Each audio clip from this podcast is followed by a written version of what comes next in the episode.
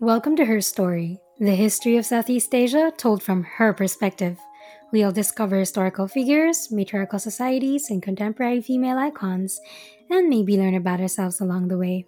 I'm Agus Ramirez, and this is Season 2. We're back from the long, much needed break and ready to continue our exploration into the hidden worlds of Southeast Asian women with diverse topics and interviews centered on the colonial period before World War II. Today we're talking about Filipino girlhood in American colonial Manila, 1908 to 1939. Girls' studies or girlhood studies is a developing field of historical research in the Philippines, says Tala Wong of the Ateneo de Manila University. Her MA thesis on Filipino girlhood in American colonial Manila explores the emergence of the Filipino girl and, by doing so, aims to give her a voice long denied in Philippine history and historiography. Educational materials and print media from 1908 to 1939 reveal that girlhood was an ideological battlefield for adults, colonial and local, male and female. In this episode, we're going to find out what it is about girlhood that makes for such a vibrant discourse. Welcome, Tala. Hello, everybody. Hi. So, um, a bit of your background. You are a history instructor. Yes. How long have I'm you a, been I think I'm a lecturer, actually. lecturer, and how long Yeah. have you been lecturing? My gosh, like nine years. Right, and this has been in Ateneo the entire time. Yeah. Right. Okay. And so, what inspired you to write this thesis? Where did this idea come from? Actually, I don't know if she knows it, but it was because of my mom. Mm-hmm. And it was specifically because she told us when we were growing up, because I have two younger sisters. And when we were growing up, she was always on her case about knowing how to do certain household chores properly, like folding clothes, knowing how to do the laundry, the dishes, setting the table, and stuff like that.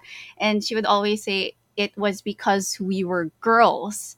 And Mhm. then at some point, I don't know when, I was probably really young. I asked her, why doesn't, you know, why doesn't dad have to do these kinds of things? And why doesn't he have to learn how to do these kinds of things? And she's like, well, he's a guy. And I was mm-hmm. like, huh, why is that? Why, why are we, like, why are me and my sisters expected to learn how to do these household related things and my dad gets a free pass? And that is, that is the spark, honestly, that uh, that set me on this this long, very long journey to you know writing these uh, writing this thesis and uncovering all of these stories about girlhood in the past. So But you never know. You yeah. never know where your MA thesis or your dissertation topic is going to come from. So, something so simple as seeing sort of an imbalance in your household led you on this journey to um, several forms of literature that you looked at for this thesis. So, first things first, what is a girl and what is girlhood? Okay, so actually, and this is something that I also mentioned in the thesis because that's what we're gonna be talking about. Girlhood is a very nebulous topic. Like, it's so hard to pin down. Even girlhood scholars have a hard time agreeing on what makes a girl. So, for the purposes of my thesis, I went to, I used some legal documentation, I used some laws about marriage and from dating to the Spanish colonial period. And generally, what I say in my work is that a girl is uh, a female, a young female who is um, not married and does not have children, and usually she is under the age of 25. And it's very broad when you look at the literature because some documents will say girls, you know, they will specifically use the word girls and they'll refer to uh, women, like females who are like 12 years old. And when you look at magazine articles or uh, magazine advertisements, you'll see um, write ups or like copy that is asking for submissions for girls, and then they'll give an age range, and then sometimes it goes up to like 25 years old. So the top, like what the definition of girlhood is very contentious, and it really varies depending on the girlhood scholar that you're asking. But for me, that would be how I defined it an unmarried woman, young woman who does not have children and is under the age of 25. And for the purposes of this study, you looked at mostly Christian females of Filipino ancestry. Yes. To further so, like set Mhm. brackets on what a girl is according to my to my to my work.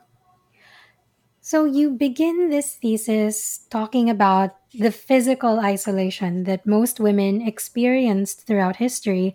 So you mentioned the tradition of the binukot to the seclusion in monasteries during the Spanish period. How did this mindset affect what we know about girls and girlhood? This sort of passive, um, uh, sort of onlooker in history, never really at the forefront. I think it's a very out of sight, out of mind thing. Like that definitely affected how much we do know about girls during this period of history, during the Spanish colonial period, because um, a lot of a lot of young women are studying, but they're cloistered and they're not really writing about themselves. So even if they do know the basics of how to read and how to write, they're not applying it in a self interested way. And because of that, I think our knowledge today of girlhood during that period suffers. So I would say that seclusion, like um, seclusion, and maybe the lack of uh, the lack of a medium in which to write, maybe a lack of self interest in putting down, I like putting down their life stories into physical writing. That definitely affected how how little we know of girls today. There's a lot of ground to cover here. There's a lot of history. So I'm just going to pick out certain things that jumped out to me. You wrote of the Spanish period that the body was considered a site of sin and temptation by Yeah. the Spanish friars, and the girl or a woman's body even more so. Can you give us examples of what that means for the Philippine context? So for the for example, when it comes to fashion, the way that pre-colonial Filipinos were described was very uh, was very shocking to the to the Spanish colonizers and foreign visitors when they arrived here because they were like, why are they wearing so little? Why aren't they as covered up as the women back home in Europe? So that was especially very scandalizing because they're like, oh no, ankles, oh no, legs. You know, these are things that should be for, you know, for the Spaniards, things that should be covered up and that leads into like a whole other discussion of Spanish colonial fashion and religion, like uh, what religious women wore during that time. But it was pretty much the Spanish applying their value system, especially when it came to modesty and fashion, to foreign Filipino bodies. So when the Spaniards come, you see a transition in how people are dressed. There are, you know, no more bahags, or if there are bahags, the top part is covered, and women are more conscious about their their private parts.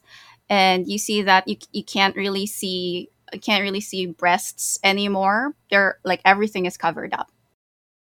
So you noted things like the link to fashion when the Spanish came here. Um, we began to wear tapis, panuelo, the veil, but there was a disconnect between the imposed Spanish modesty on women and a cultural um, propensity for Filipino women to actually be in public life because Exactly. women had um, jobs that were in the public eye. They did not stay at home. They were cigarette vendors, um, cigarrera, vendedora, tendera, bordadora, costurera. Um, so, uh, how did that affect um, growing up in that period?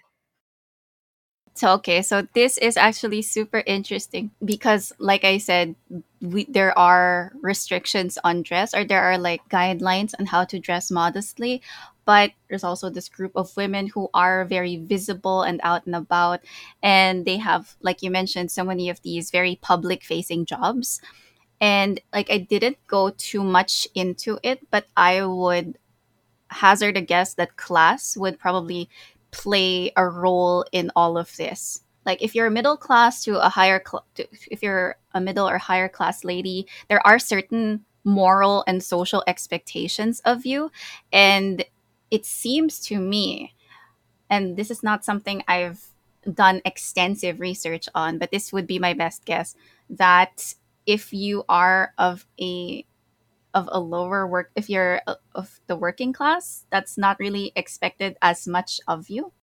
Another important thing I saw here was the role of education, and Spanish colonial education was largely for Spanish girls and mestizas, so Filipino girls would have to wait until 1863 to enjoy widespread public schooling. Can you give us a more context? What was education for girls like at the time? it would be generally the same as what the boys were learning in public school so that was that was uniform in the sense that they were learning how to read and write and count And I think a lot of Catholic teachings also in school at the time. definitely yeah because that would still be like even if this was a liberal uh, policy to educate everybody in in the philippines it was still you know under uh, the Catholics, the Spanish. And um, so there, there was a passage of a royal decree that called for the, the establishment of a network of primary schools, and they wanted both boys and girls to be not merely proper, but ones that were also good and virtuous in accordance with Catholic teachings. So, as we know, that changes very rapidly with the coming of the Americans. And so, really, the focus of your thesis is American colonial Philippines, which you said was an especially interesting period for Filipino girls. So, how did this Mission Civilizatriz, or the civilizing mission of the US, impact the Filipino girls? It introduced uh, quote unquote progressive American values to Philippine society and by extension to Filipino girls.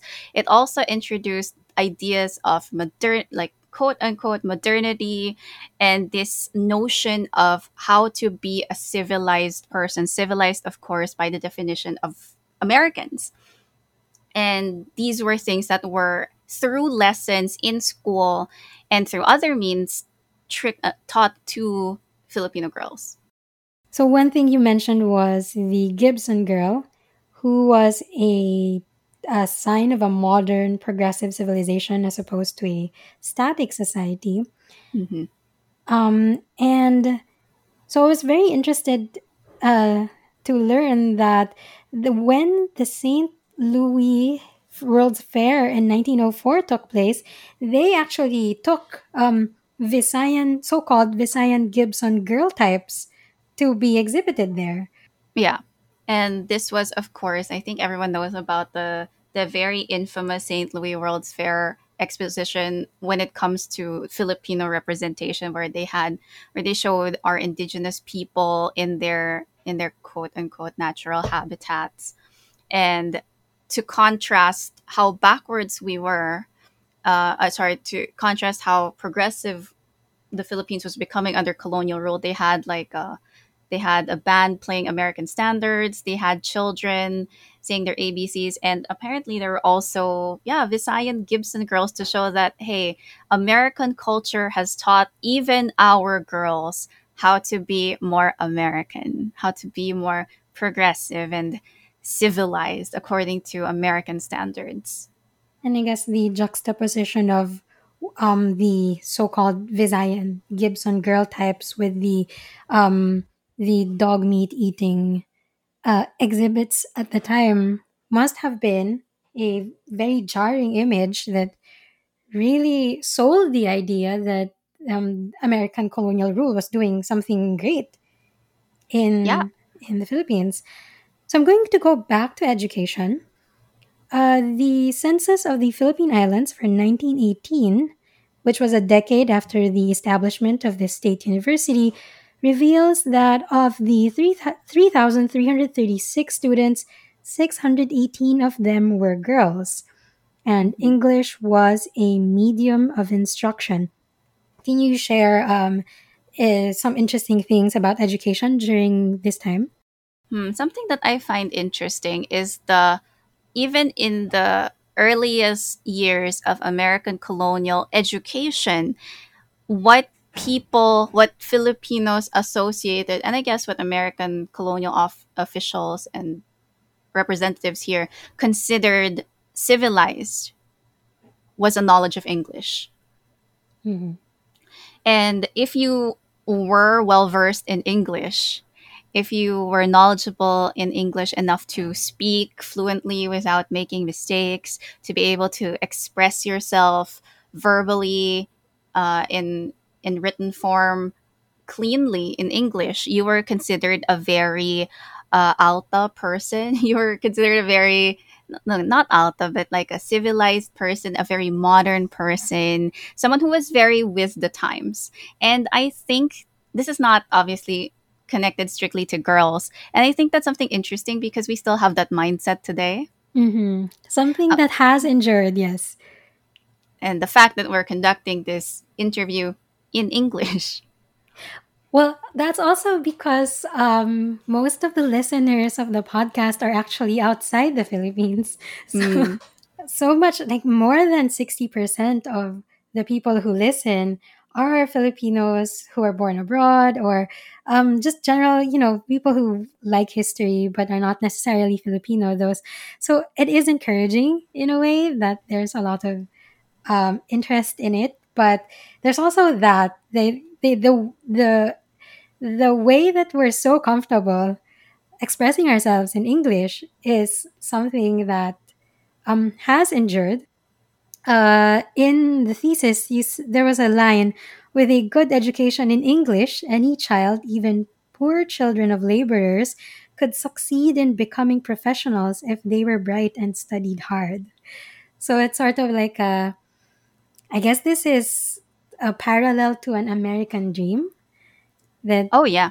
hmm so there was that transplantation but you you could only succeed if you knew english and um, there are remnants of that today Oh yeah. um, also there was a an act number 74 in 1901 um, free public education to both boys and girls who were now also free to pursue higher education in liberal arts law pharmacy. Um, i'm gonna go back to pharmacy later because i noticed something very interesting about that. Hmm Um, well, uh, though though boys consistently outnumbered girls, um, there was a quote from a colonial official that I wanted to discuss. Within a few years, the people will, without doubt, have learned that it is as important to educate the girls as it as it is the boys. hmm So, and there were um, you had a very long list of all these home economics guidebooks Yeah. that were present at the time. hmm Um, so, uh, tangentially, my great grandmother, I was uh, looking her through her things, and um, I saw a cookbook that was produced, um, I believe, at uh, CEU or a similar university, um, which was um, dedicated to her. And the introduction of that uh, cookbook said that the this cookbook is to help the the young woman fulfill her most important role in life, which is um, managing the nutrition of the home.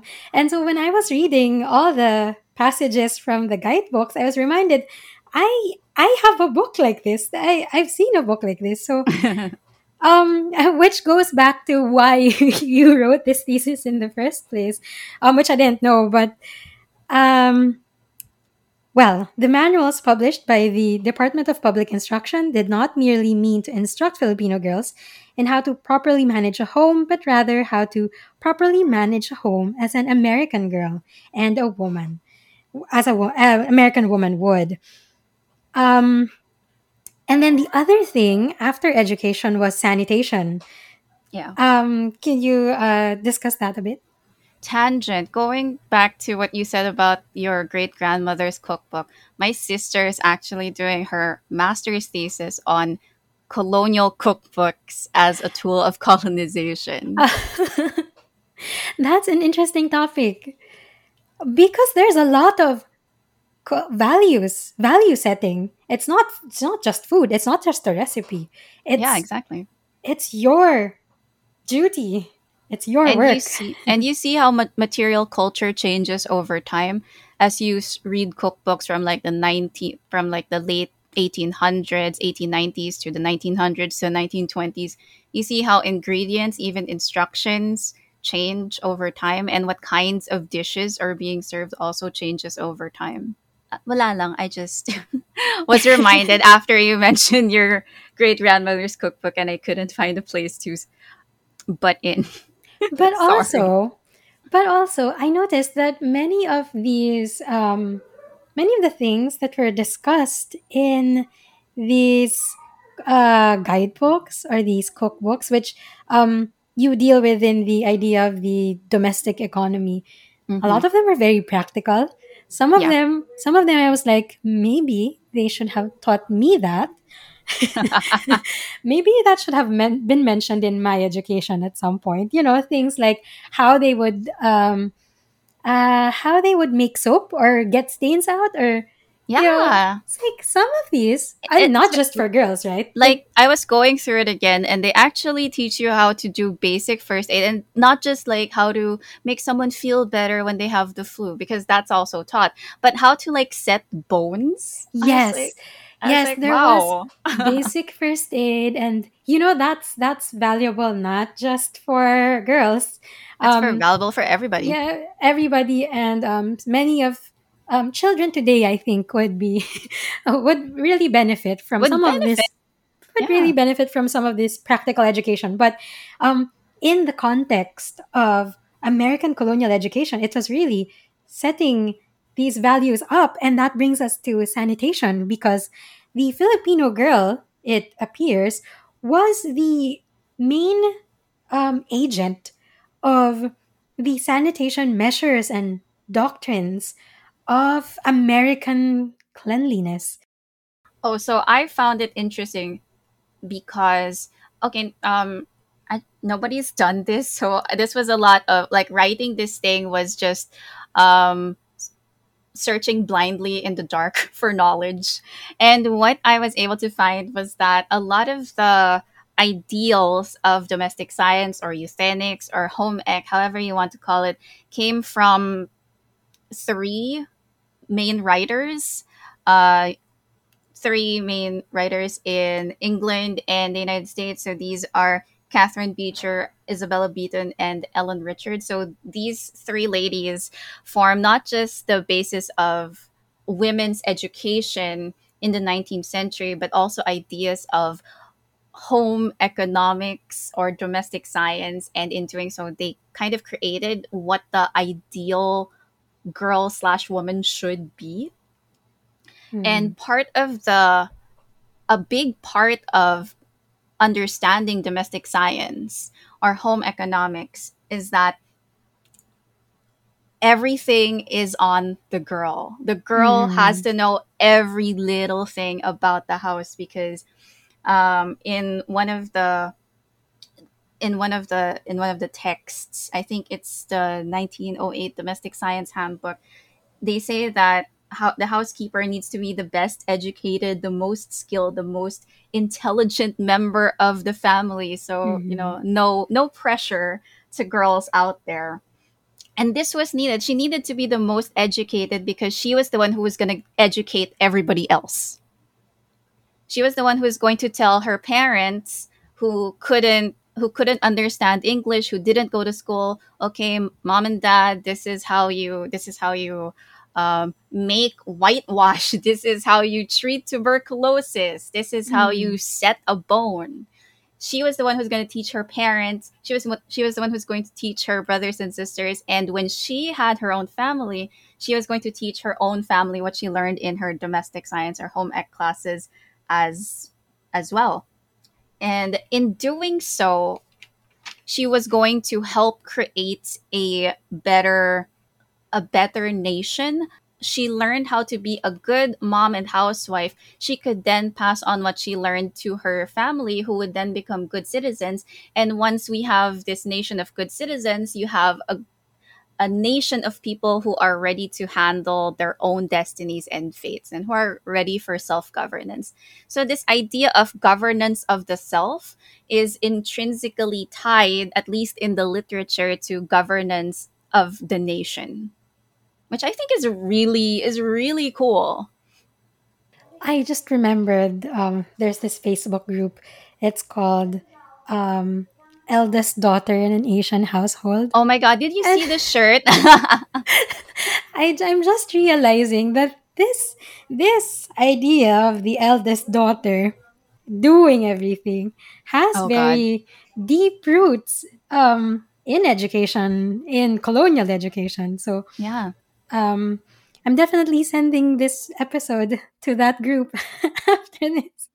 also my favorite of the I'm not sure if you if you read it but my favorite talaga and this has never left my mind in five years like ito lang yung nat- natandaan ko was they had this experiment or this like school activity where they had to blind taste test all of these different household substances okay sounds sketchy So they had to figure out like, um, with is this salt or is this something else? And yeah is So this, this like would be- household cleaner or is this tea you know And and in the age before the internet, you are literally keeping people alive with this you're pretty much wikipedia yeah so uh, sanitation was actually a pretty big part of um, your discussion because uh, proper hygiene and sanitation needed to be learned and honed by Filipino girls.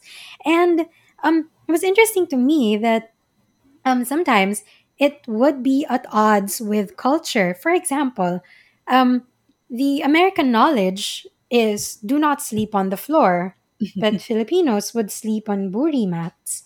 Um, don't eat with your hands, but uh, don't eat with your hands on the floor. But typically, we eat on the floor. We use our right hand for um, getting the food, and these um, cultural aspects became super superstitions that had to be eradicated. Yeah, because it's again the the application of Western values to Filipino bodies, and there are many accounts of Filipinos and American health officials not seeing eye to eye. A good resource for that would be is it like is it that kind of podcast where I'm allowed to give sources? Yes, or- of course. Yes. Okay, so I would totally recommend an American Doctor's Odyssey by Dr. Victor Heiser. He was Mhm. stationed here and in India, and one of my favorite anecdotes from an American Doctor's Odyssey is the time that there was an outbreak of I want to say bubonic plague in Mhm. Manila.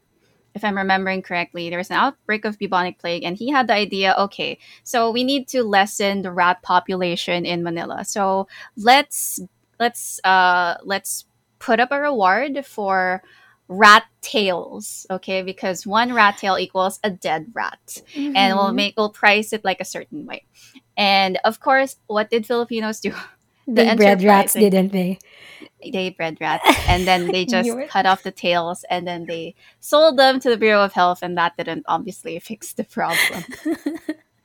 so it's Dr. Heiser's. Oh, sorry, Dr. Heiser's book is full of very fun anecdotes like that about Filipino responses to uh, Westerners, particularly the Americans, imposing their values and health policies on us. Mhm. They think they're smart, but hmm. But Filipinos smarter. Mhm. The truth, they say, is out there. Trouble is, the truth sometimes can be bland and uninteresting. Subscribe to Dark Theory. Dark Theory is a self produced Filipino podcast that takes you down a rabbit hole of mystery, conspiracy, and dark, twisted tales that blur the boundaries of what you know to be real. Subscribe to A Little Darkness. Listen to Dark Fury, available on Spotify, Apple Podcast, and Anchor. In the past, all writers who have attempted to make a relatively comprehensive survey of Philippine conditions always had a word or two to say on the enviable position which women in the Philippines have for centuries enjoyed. But they usually limited their comments to a word or two. It is only recently, very recently, that the subject of woman has become a question, and today it is recognized as a question of primary importance, one which in its complexity presents phases that call for the greatest consideration. Tarsila Malabanan, University of the Philippines, 1916. An important figure you mentioned in the thesis was Maria Paz Mendoza Guazon. Yes. She, she seems to be like a headmistressy type. She Um, in in my in my mind when I was reading about her, she was kind of goals because she was the first woman to graduate from the UP College of Medicine in 1912. She was technically therefore the first Filipino doctor and she was also the first woman to become full professor at UP. So in Mhm. that sense, I'm kind I'm into it. Like the professional aspect, I'm into it. Her what she says, however, not so into it. It's just that she was a product of her time and she was sort of trapped in the um what she wanted to be, what she wanted girls to be and what they could be to her knowledge. It was like there's so much tension and she said um and I quote girls had to be positive, pleasant and pleasing at all times in oh their my god, I manner have of so dress much to say about this. in their bodily gestures and in their habits and I thought, "Ooh, she would not like me." right when i was reading when i was reading her book the my I, my ideal filipino girl. I was like i am i am not the ideal filipino girl. Okay can i just say like my favorite part um is when she says so um for for the people who are listening the ideal filipino girl was a book that paz mendoza guazon wrote. And it was obviously a guidebook written by a Filipina who had been educated under the American colonial education system. And she was writing about what she felt were her ideal qualities in Filipino girls. It wasn't just her writing, she also asked like a lot of very illustrious figures at the time, like Manuel, I think Manuel Roxas wrote there as well.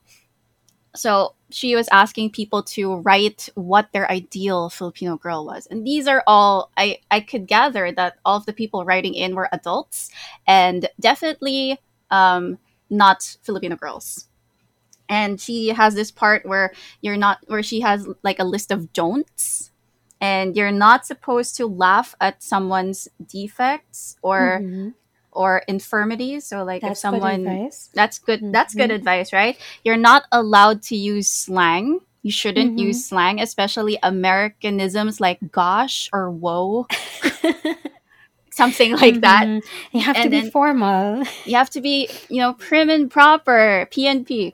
And also, this is my favorite, and this is why I knew that I was not the ideal Filipino girl, because you are not. You should not allow. You should never allow people to pay for you because, and she puts this in parenthesis. I think you are not a beggar. Oh, And I was like, well, okay.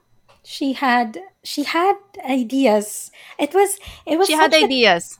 it was such a tension. It was like she wants somebody to be independent, but at the same time not so independent. It's like a, you know, um, she uh, one really good um uh, sentence that encapsulates uh, that is how you should behave in a classroom.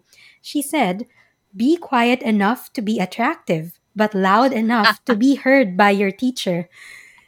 I like that because she talks a lot about sound, about Mm. voice, about loudness in her Mm. entire in her entire book because you're also not allowed to do certain things. Oh my god, I forgot to mention. Um you're you're not allowed to giggle or cry Yes.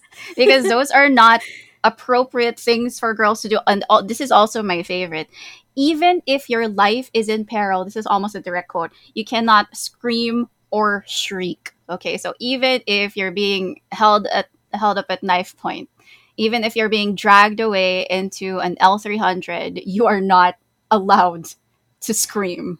Well, that's just bad survival instincts, but um, um, to anybody listening, please do scream if you are. Make being- as much be loud, occupy space, guys, Please carry an alarm with you.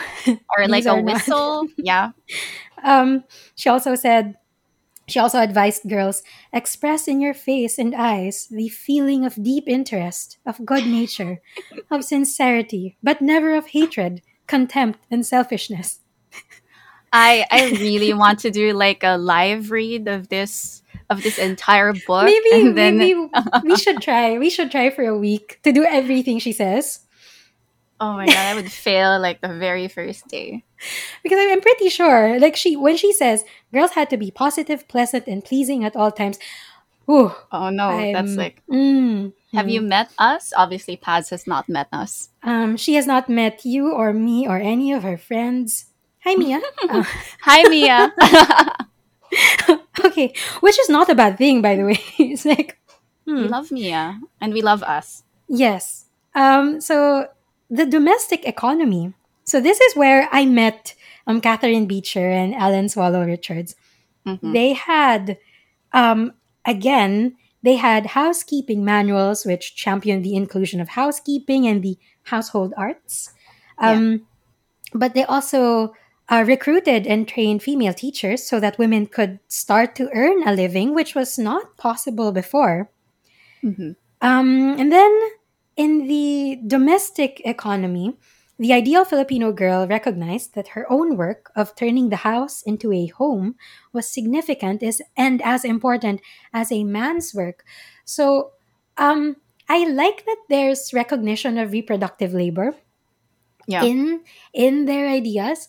It's just that it was an early, like the early roots of reproductive labor because it was very um this is your place in the world.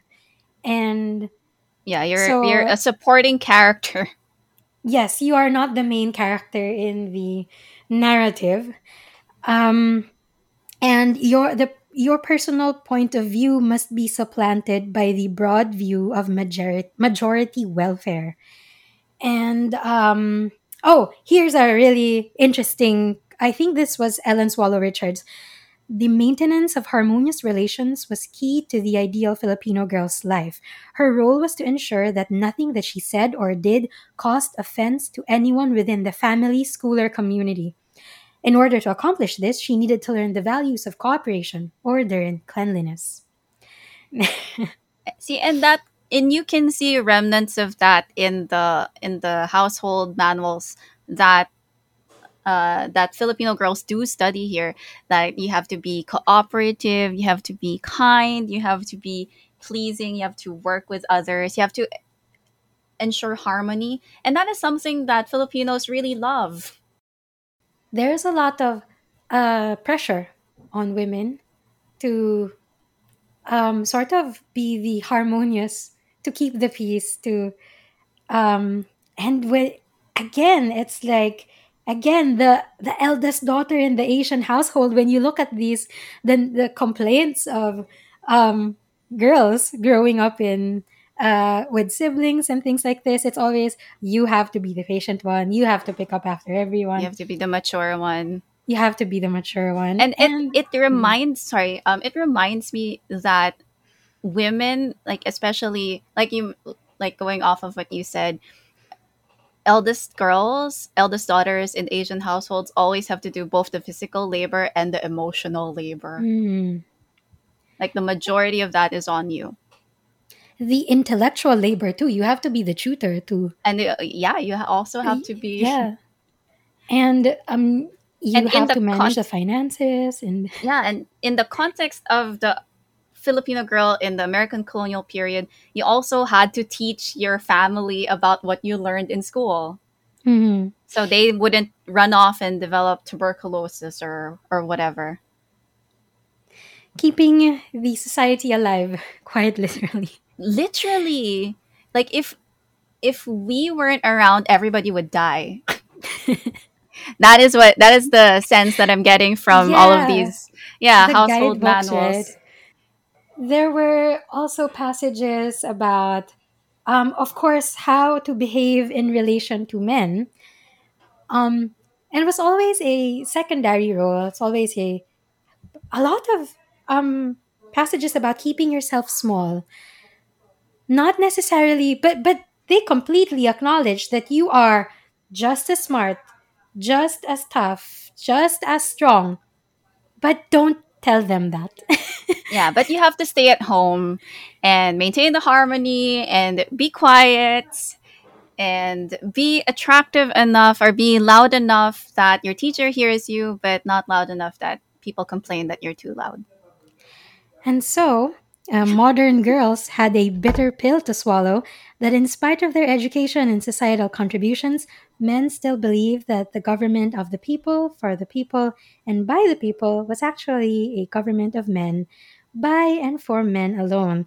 Girls were expected to cultivate their intellects, yet behave like fools, to have keen eyes, but to show you not, to tie your articulate tongue and suppress the throbbing of your heart to live a lifeless life. God, you know, I was That so was good writing. That was I great was writing. I was so emotional writing this because I was like, oh my god, all the injustices to women in the past. And then and the yeah. present And, and and that persists in the present because you can still see people thinking like this in the present. and even with um when because as we know a woman is running for president there's i've i hear it a lot in real life Oh uh my she god. can't she can't possibly be president she's a woman Oh my okay god. Like sometimes in i don't argue it's like 2021, oh come on guys. yeah sometimes people are too far gone and you're like mm, this is not i can't yeah, um just yeah. So going back, the problem with an idealized girl, as you said, uh, as with any idealized construct, is that they ultimately fail to live up to these high moral standards. And I was so proud of Paz Marquez Benitez, who um, is an amazing writer, mm-hmm. Red um, stars, we love it. Dead Stars. And uh, she was actually the captain of Manila's first girls basketball team Oh my and god, I love that played story. she played tennis in European dress, which was a scandal at the time. yes. Um, you're showing your knees. Okay. oh my god, legs. my eyes. And um, so there was backlash. There were people who were trying to argue against this. Um, Mhm. Guillermo P. B. Guevara said that um, they will not abide by the by the hearth, but demand the single standard. They want careers, not babies. They want the ballot. They want everything the men have, and their avidness to be on the same footing with men. They would even wear pants. Like hearing this today is, uh, it's a it's a journey. this was that issue about so there was a controversy i think in the 30s where girls wanted to wear pe clothes that were like more shorts and t-shirt rather than like full length dresses. Hmm. and that was like front page news. Because people are like look at them. They're becoming too american. They are too modern. And you have all of these thought you know thought pieces like what happened to the dalaga of the past? And it's just it's just that you you have to keep reminding yourself this is a product of their time. The, this was a period of great change people were struggling with ideas so when you when you got to the part about the pioneers of this period Mhm. I, I was like oh thank you um, so there was there was a lot going on at my alma mater the university of the philippines Woo! so there was the uh, interesting. I've I did not hear of this when I was studying there, but there was a UP Women's Club. yes So very there was active um, Virginia Oteza, who eventually became the first woman in Baguio to be elected vice mayor and councilor. Mhm. Um, there was Daisy P. Ontiveros, who founded the Barangay Theater Guild in 1939, and um, Corazon Juliano, who in 1954 became the second woman appointed judge at the Court of First Instance and later the Agrava Board, the fact finding missions. Um, And Nelly Burgos became uh, one of the presidents of the largest women's organization in the state university. And some of them, uh, women at this time, became uh, they began to live independently of their families. Maria Solome Marquez and Ursula Sevilla. Um, there were artists Angela Manalang Gloria, Trinidad Tarrosa Subido, Edith Tiempo. Um, they became employed as telephone operators, sales girls, ushers, and um, what I remember is very. Uh, I get. I'm gonna go back to pharmacy. I did not know that that was considered the ideal job for a Yeah. woman at the Because you time. could work from home, Mhm. and um, a lot of people likened it to just cooking. So uh, you could just like do it at home, and while you were working, you could also look after your kids and do all the household chores. So you were having, you know, you had it all if you were a female pharmacist. So there were there was um, teaching and pharmacy was pretty much you know the two things, and then um and then they became telephone operators and uh, sales girls and ushers because of the feminine voice that they were um, trained to have. Um, so there's a there's a change here. I could see like this must have been exciting and frustrating and um, they, they all they're also uh, there were also actresses now that were um, in the mainstream. Rosa del Rosario was the first Darna, and Tita Duran, Of course. and so which brings us to the advice columns, oh my gosh, yeah. which were fascinating because there were so many things that were not taught in school, so many things that were taboo. And so Filipino girls from the middle and upper classes in Manila from 1908 to 1939 who could afford the I'm guessing the magazine subscription. I'm guessing this was Mhm. not free. Um, yeah, you had to pay for it. Uh, Filipino girls were not the virgins that history or their parents, other relatives, Mrs. Fuller, Mrs. Butt, and Mrs. Mendoza Guazon hoped them to be. Surprise. Surprise. Surprise. Um, I like this. There was a there was a columnist there. Her name was Yvonne. No last name given, but Yeah. ultimately, the attempts of the madres to keep girls in check would fail, as girls of our age, uh, Yvonne notes with no small amount of pride, are smarter than the smartest mother superior. I love that. I love that. It shows you how crafty girls have to be to survive. And it's just and and it is worthy of note that while many Filipino men, young and old, spoke of their ideal Filipino girl, things started turning around because Filipino girls also began writing about their ideal Filipino men. Oh, I love that too. Um, there are of course many controversies, um, eh, from employment to Western fashion and beauty products to consumerism, um, wearing shorts when you're playing sports. Um, and girls were sent to dormitories where they were not under so much supervision. And so they became crafty in the areas of courtship and romance. And they began questioning marriage. That was an interesting development too, because now they could lose something. They would lose their freedom, um, perhaps be tied to the home, and some of them might not want that. Yeah, I it's interesting to see through the advice columns that I researched the problems that girls face today are still problems that we I think that you know they're just tied to our biology, I guess. Because the same considerations, the same questions are there like do I do I do I have to get married? Do I Mhm. want to get married? You know, we're thinking about these things. We're thinking about uh we're thinking about romance, we're thinking about our sexual partners. We're still thinking about these things. We're still concerned about these things as women today. And I what I like about the advice columns is that they're so they're so deeply personal Mm.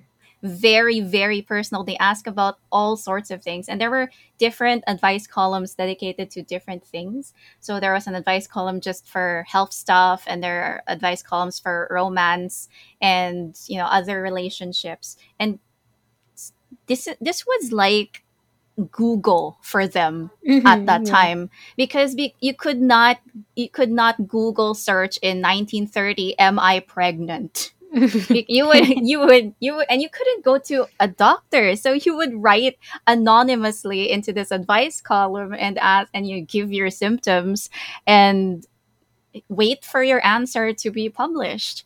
And you you couldn't ask if you were uncomfortable talking about menstruation something that is so commonplace to us today. And you didn't want to talk about it with your mom or your mom didn't want to talk about it. Your only way to get information judgment free was to go to these advice columnists Um, and so they would ask things about my period is late, or I, I there's too much pain. I'm experiencing too much pain during my period. Is this normal? Should I just quit school and go back to the province? And yeah there was there was no Google, as you said. There was there was there's no google for that you had to you had to go to these advice columnists and it wasn't just girls. I also found it interesting that it's not just girls writing it's also moms. Oh So- right, how yeah. to raise their girls. yeah because these i think it's important for people to understand the moral authority that these advice columns held for people during this time. Again because it's so hard to get information to very specific things. The only way to do that is to if you don't want to talk about it with people you know you write to an advice column. So there was one woman who said my daughter is 13 years old. How do i raise her properly? And how do i tell her that she's going to meet physical and moral dangers? That she will have menstruation i'm quoting from the actual thing that she will have menstruation and that she should be careful in her relations with the opposite sex. Please instruct me on this matter. And it tells you too that these are not things that are taught to girls during that time. So this mom probably doesn't even know herself and she here she is expected to raise her daughter in a i guess like a, mo- a moral spiritual way. And during a time of great change where there are probably more opportunities that are open to the daughters um, and of course there's also that fear how are they going to um, go out into the world that might be hostile to them. And so it might be might be easier to just stay at home. And so the girls growing up in this period i don't have to. So there's that um, really just this intense so it's so fraught for um, all of these great thinkers to come out. And um, again so many passages from that you cited here it's just I, I just found myself completely agreeing like yes yes you should definitely be asking these questions about your life and your future um, so and these are Mm. a great way to learn about other women mhm. because I'm forgetting who who wrote about it, but I think it was I I think it was Paz Mendoza Guazon or Paz Marquez Benitez. Oh no, I'm confusing them. But one of them said that we don't like to like Filipino women don't like to write about ourselves. Especially when it comes to Mm. autobiographies. We Mm. are for some reason hesitant to write about ourselves and maybe that's a testament to how other thinking we are how we always think about others before ourselves Mhm. especially as eldest daughters in an asian family but which is apparently a very has very deep historical roots that apparently. um i guess that would give many people more context as to because if you're not the eldest daughter in an asian household you don't think about these things. These are very unique circumstances where you're expected there's so much pressure. Right. You, that's that's what you should title this episode Never mind American colonial period. Let's Yeah. talk about eldest daughters in an Asian household, American colonial period edition. exactly so, as i sorry as i was saying before i derailed myself mm-hmm.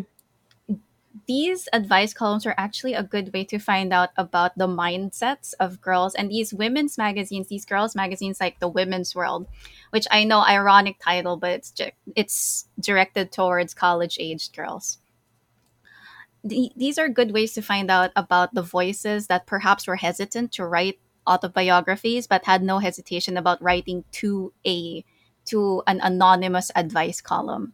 And it's through these advice columns that I think we have a better picture, and through the women's world, actually, that we have a better picture and understanding of the mindsets of girls during this time period. Because not the women that you mentioned, I don't think the majority of them wrote mem- proper memoirs or autobiographies of their own. So the only clues we have about their lives, you know, if we're to look at public records, are these are these columns. are these uh, either these advice columns or these articles written about them in Women's World or other similar published material? As I was reading, I really had a feeling of look how far, how different our lives are now, where you and I are on a podcast that I produce from my bedroom. you know, it's just, um, and we have no problems with uh, writing about our day on social media or um, uh, even submitting our thoughts to newspapers. And it's just so far, not far enough, maybe, but so Mhm. far. And it's really interesting to look at um, how they express themselves in times of in a time of great tension and there's also there's still um there's new problems now but there are um there are th- so many things we can still learn from what they went through and um so i just really liked uh this thesis because it examined uh where did you find these magazines by the way? I okay, so some of them I think we had one okay, so as I'm sure everybody who listens to your podcast knows you are an academic yourself. So you know the Mhm. struggle and you know you, you know the hustle. So in our library at univers in our university we have like we had I think one issue.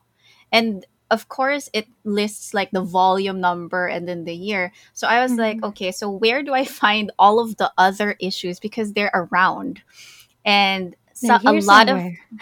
they're they're here they must be here somewhere someone must have a copy and that led me to the ortigas the lopez library. Mm, right, right. they have a lot of them.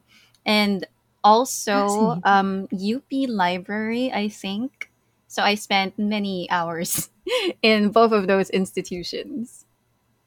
And um, I guess also because uh, there was a certain class of women who had the privilege to write at this time. It's like yeah. university women, and I would suppose elites who could afford an education here or abroad. Um, so, tip for those who want to do research on girls and girlhood. Uh, there are the libraries in Ortigas and UP are good places to start. did they move though the lopez library i think they were moving their library although i'm not super sure I have no idea. I've been there once, interestingly enough, for a women's conference. So it all comes back to win. it all comes back. Um, uh, anything else you want to say to our uh, listeners?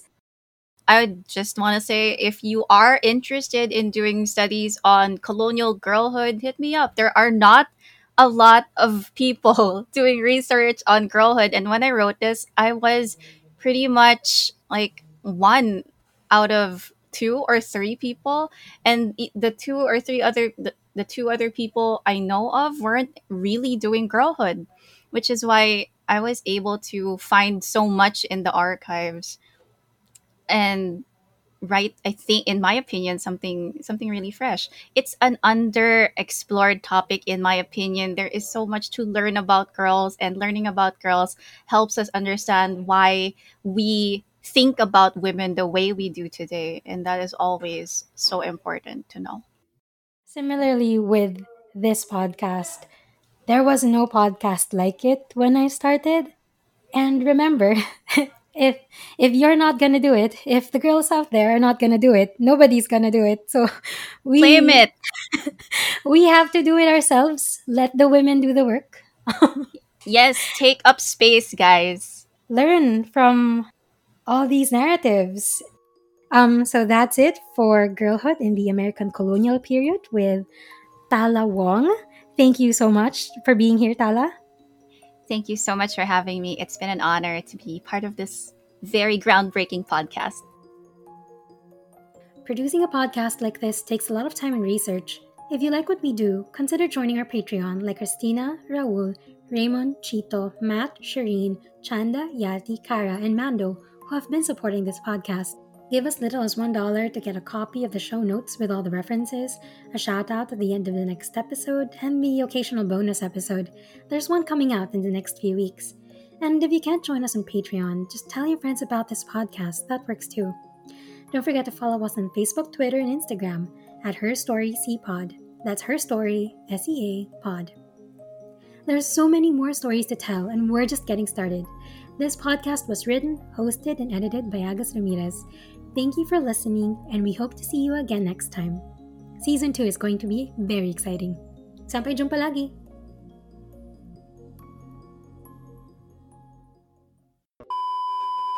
You're like everything is covered up. Can I wait for the barking to stop? Do you want me to? Do you want No. me to repeat that? No, it's good because I can just mute that from. But like, why are they barking? For me, it's the roosters. Like it's like 3 a.m. and I'm trying to record my lecture for class, and I'm like, why is that rooster awake?